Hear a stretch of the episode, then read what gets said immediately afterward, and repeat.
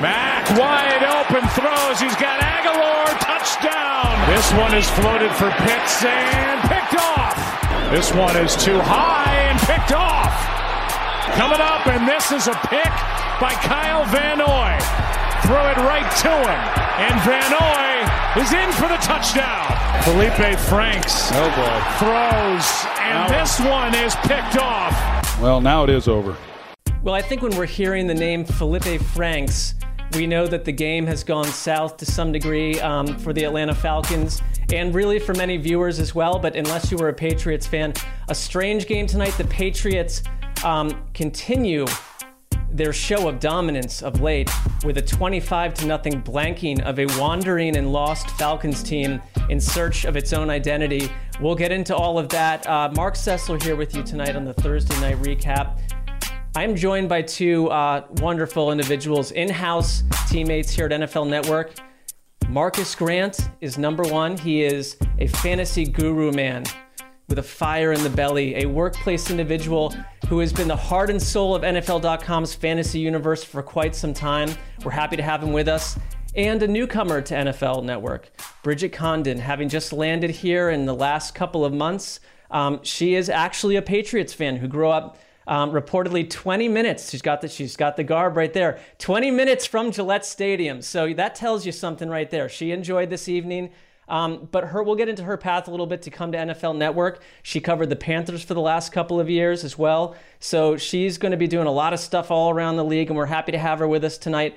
Let's get into this game. Bridget, I will start with you because, you know, I, I think the Patriots over the last month have changed perceptions about who they are at this point, you know, we did we did our midseason adjusted Super Bowl picks, and I, as a not as a joke, but just thought this might just get some attention, it might get some tweets. I picked the Patriots as my AFC team, and now I'm starting to look like gangbusters because it looks very smart. Um, you know, I think that the employer will enjoy what I've done there. What is your take on what is happening and what happened tonight with this Patriots team?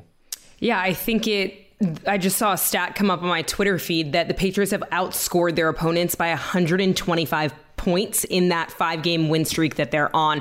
I think they've changed a lot of opinions. And I think this is credit to Mac Jones having time with Bill Belichick, learning the system and just becoming more comfortable. And Bill is just a mastermind, right? Like we have one bad season once Tom leaves, and then now it's like hottest team in the AFC. Like you can't you can't say that. My uh, like I was trying to be an unbiased reporter. Now that I'm working for the NFL, I'm covering 30 te- 32 teams, like trying to keep my opinions out of it.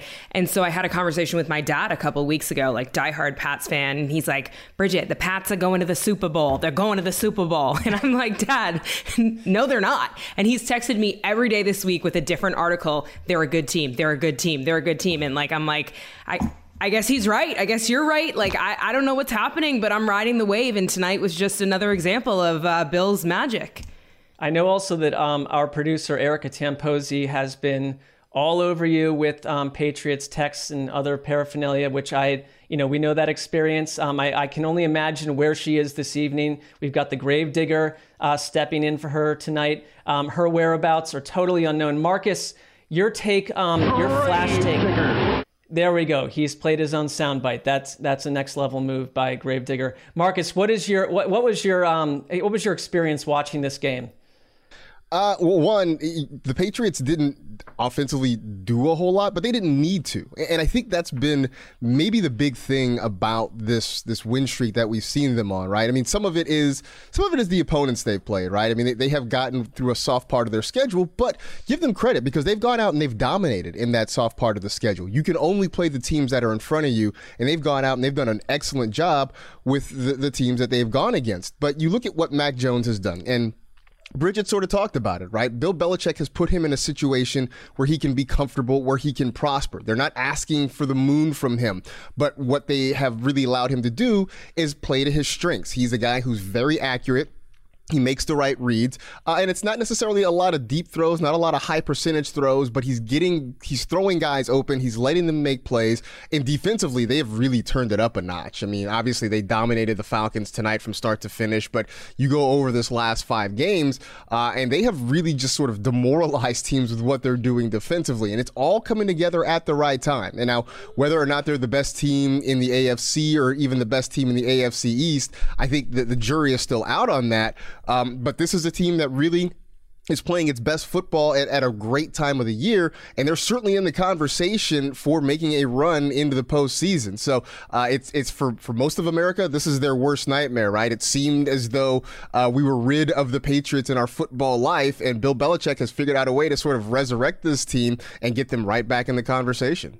But the people that can't stand the Patriots, because I, I wouldn't have put myself in that group. I, I if anything uh, you know, the whole Brady and Belichick experience um, is something that we'll never see again as human beings with, with a team and a coach and a quarterback. But isn't this a new is it new or is it like am I actually watching this defense that held the page held the Falcons uh, and again it's the Falcons who are really a mess right now but to 64 yards of offense in the first half their lowest output in 8 years. I mean it comes less than a week after Matt Ryan against the Cowboys was thumped to his lowest QB rating in 14 years. So there's some systemic connection between an offense that really is struggling at the moment. But this Patriots defense um, it, I hear this a lot. I say it, I hear it from Greg Rosenthal that this reminds us of Patriots teams of old that we're not built, you know, around young Tom Brady, around dominant offense, but the defense gelling the way they are. Um, Bridget, does this uh, look to you like a team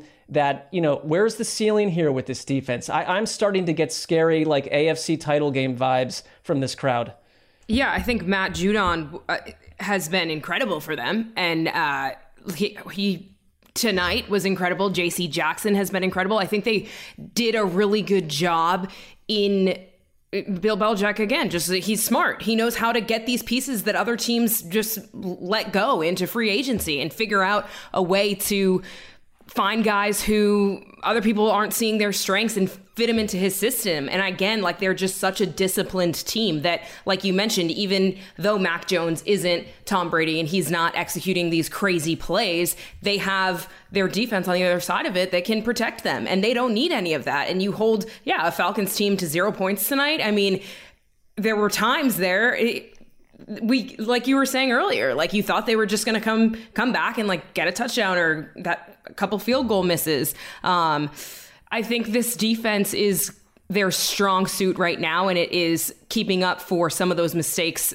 early on that Max Jones is is making. And you know his interception things like that that that's still going to happen as a rookie. You have the defense kind of as like the saving blanket to to fall back on. Yeah they seem versatile. Like they, like last week against Cleveland like we got to turn up the rushing attack. They had their highest output there. It was like 185 yards. It just seemed to me extremely dangerous. I guess, you know, we don't need to spend a lot of time on the Falcons, but Marcas, like, I guess, how do you view the Arthur Smith experience at this point? I thought a couple weeks ago, arrows seemed to be pointing up on a somewhat juicy offense that was showing some things. You lose Cordarrelle Patterson. I know from a fantasy angle for you, there's a lot of disappointed people on that front. Um, is there hope here? Do you see growth? Or, I mean, I know the last two weeks have been a train wreck, but uh, before that, there was something to cling on to. Um, this tonight, obviously, is a low mark. It absolutely is. And they're just there are no answers right now in this offense. Uh, I, I, tweeted during the game, you know, if you had said back in August that the Falcons needed Cordarrelle Patterson to look like a functional offense, you would have been laughed off the internet. But here we are a week from Thanksgiving, and that is absolutely the case. Um, going into this, the, the one thing that we knew is that Bill Belichick, what he loves to do is take away whatever your strength is on offense. And with no Cordarrelle Patterson, with no Calvin Ridley, that put the spotlight squarely on Kyle Pitts, and he was completely a non-factor in this game. Throw in the fact that you have an offensive line that struggled to protect Matt Ryan. Uh, you know, as Bridget mentioned, Matt Judon is playing well. Christian Barmore uh, is having an outstanding rookie season for this team. There just is nothing about this offense that that gives you reason to believe there's hope. If if Kyle Pitts can't go out and be a superstar, and that's asking a lot out of anybody, but especially a rookie tight end, um, this offense is, is not going to move the football. And I, I, again, until you know, if Calvin Ridley comes back, maybe that helps. When Cordarrelle Patterson comes back, that certainly is going to help. But even then, uh, this is at best, at best, a mediocre offense right now. And you know, like you said, this is kind of a wayward, lost team uh, that doesn't have any real immediate answers. Yeah, the Falcons seem like they have gone out of their way to not um, create an offensive line that can, you know, dominate the opposition. Uh, the same goes for the defensive line. I thought a turning point for them. It's some of these games. I like to do this. I'm not always right, but early on, I'll just say game over, and it's like you know sometimes you are right, and it felt like for me when they had that scenario it was third and one. They were at the Patriots 14. Matt Ryan took a sack. Uh, unfortunate. It was fourth and 14 suddenly. They made the field goal to get, you know, it, was, it would have been 10 to 3 to get back into it. There's a penalty. It's fourth and 19 at that point. Younghoe Koo misses the field goal. It's just like, guys, we cannot dream up a more disastrous, uh, you know, outcome for that drive, and it never got any better. And I mean, to end the game with four straight interceptions. I mean, I, I can't think of the last game that I've watched um, at the pro level where there were four straight. It's probably happened, but it's just uh, it stood out tonight. It's a somewhat um, epic disaster. And you know, the Patriots. I think good teams sometimes just take care of business like this against bad opposition. And the Patriots have been dominant. I would look at the Cleveland game last week as a huge turning point where they basically announced themselves as totally legit. Uh, Gravedigger is wondering if Nathan Peterman threw four straight picks. That feels very possible to me back in the day. He did have the, the, the, the, five interception half, wasn't it? Uh, once, once upon a time. Yeah, I think his um, family is trying to forget that. I don't know why we needed to bring that up again tonight, but um, that's how this works on this show, so, apparently. So, so I'll say this, Mark. Though I mean, for all the talk about the Patriots, right? I think we're going to learn a lot about them the next two weeks. So after this, they get essentially kind of a, a mini bye. Uh, but then they have the Titans at home, then they go to Buffalo. So the next two weeks, I think, are going to tell us a whole lot about where this Patriots team is right now. Do you think we're back in a place though where Bills fans who I you know for the last year we're really feeling like it's our time after 20 plus years um, in the desert. Now it's now it's Buffalo's time to rule this division. Now they, I would be looking over my shoulder if I'm Buffalo, um, if I'm a Buffalo faithful, thinking this was short lived. This um, time on the top of the mountaintop potentially. I think so. I mean, they're they're kind of a fatalistic bunch. I think Bills fans. Um, uh, there are a lot of things, but yeah. But you know, after after 20 years of watching the Patriots be on top and, and thinking like now this is our moment, this is our time, only to see you know the the monster sort of rise from the grave and come after you again. I would definitely think there's a feeling of here we go again. Um, you know, and and we'll see how it manifests itself in in two weeks when these two teams play in Buffalo. And like Bridget, is your phone just exploding when uh, like the Patriots do things like this tonight? Yeah, I uh, to your point, like I think Buffalo missed their opportunity last year, and like I have a ton of friends who are Bills fans and were like giving me crap last season, right?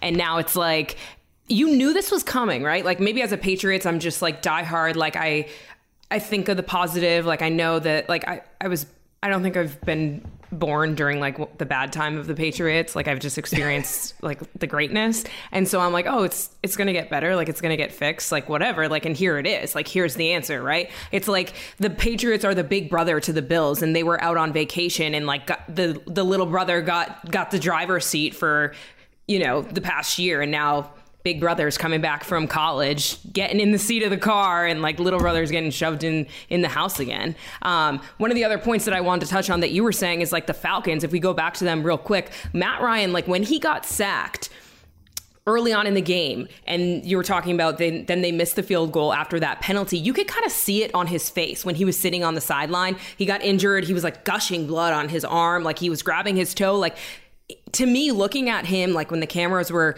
zoomed in, I was like, he he's already lost. Like in his mind, he was defeated. And then he finishes the game with four sacks. Like if I'm the Falcons, I'm punching myself that we didn't get a quarterback last year in the draft and we decided to stick with Matt Ryan. I think I think that it is time for them to let him go and and start the next phase of their journey. Yeah, they definitely like. There's another part to their team building, and it, it, could have been addressed last offseason. I mean, they could have had Mac Jones, and, and you covered the Panthers. I think of other teams that could have had Mac Jones, especially when you know you know Matt Rhule well. He he came out a week ago, week or two ago, saying like we knew Mac Jones was going to be great. Well, then why? I don't. I, you know, the other part to that is why did we not pursue that? Um, I'll never people know. Are starting to learn. So That's what I'm saying. Bill Belichick is smart, but he also like gets these opportunities like thrown at his lap that other coaches and other organizations pass up on. And I'm like, I mean, I'm not an owner, but come on, like, what are you doing? Yeah, and he's probably got you know he's Nick Saban uh, was probably in his ear all along saying draft all sure. our players because it's working out well for them. All right, we've got a couple more minutes. Um, Gravedigger has now chimed in to say say that Nathan Peterman did not do that. So um, that was an incredible subplot to this episode of uh, the Around the NFL podcast. I before we go, I just want to hit you with a couple quick questions each. Um, I'll start with you, Marcas. And these are not you don't have to dig into your like football. Uh, treasure chest for these. You can just sort of think about who you are as a person. So, Marcas, you have to spend between now and Thanksgiving covered from head to toe in either cottage cheese or tuna fish. Choose. Oof. Gross. Uh, I am not a fan of tuna fish in any way, shape, or form, so I guess that makes it cottage cheese.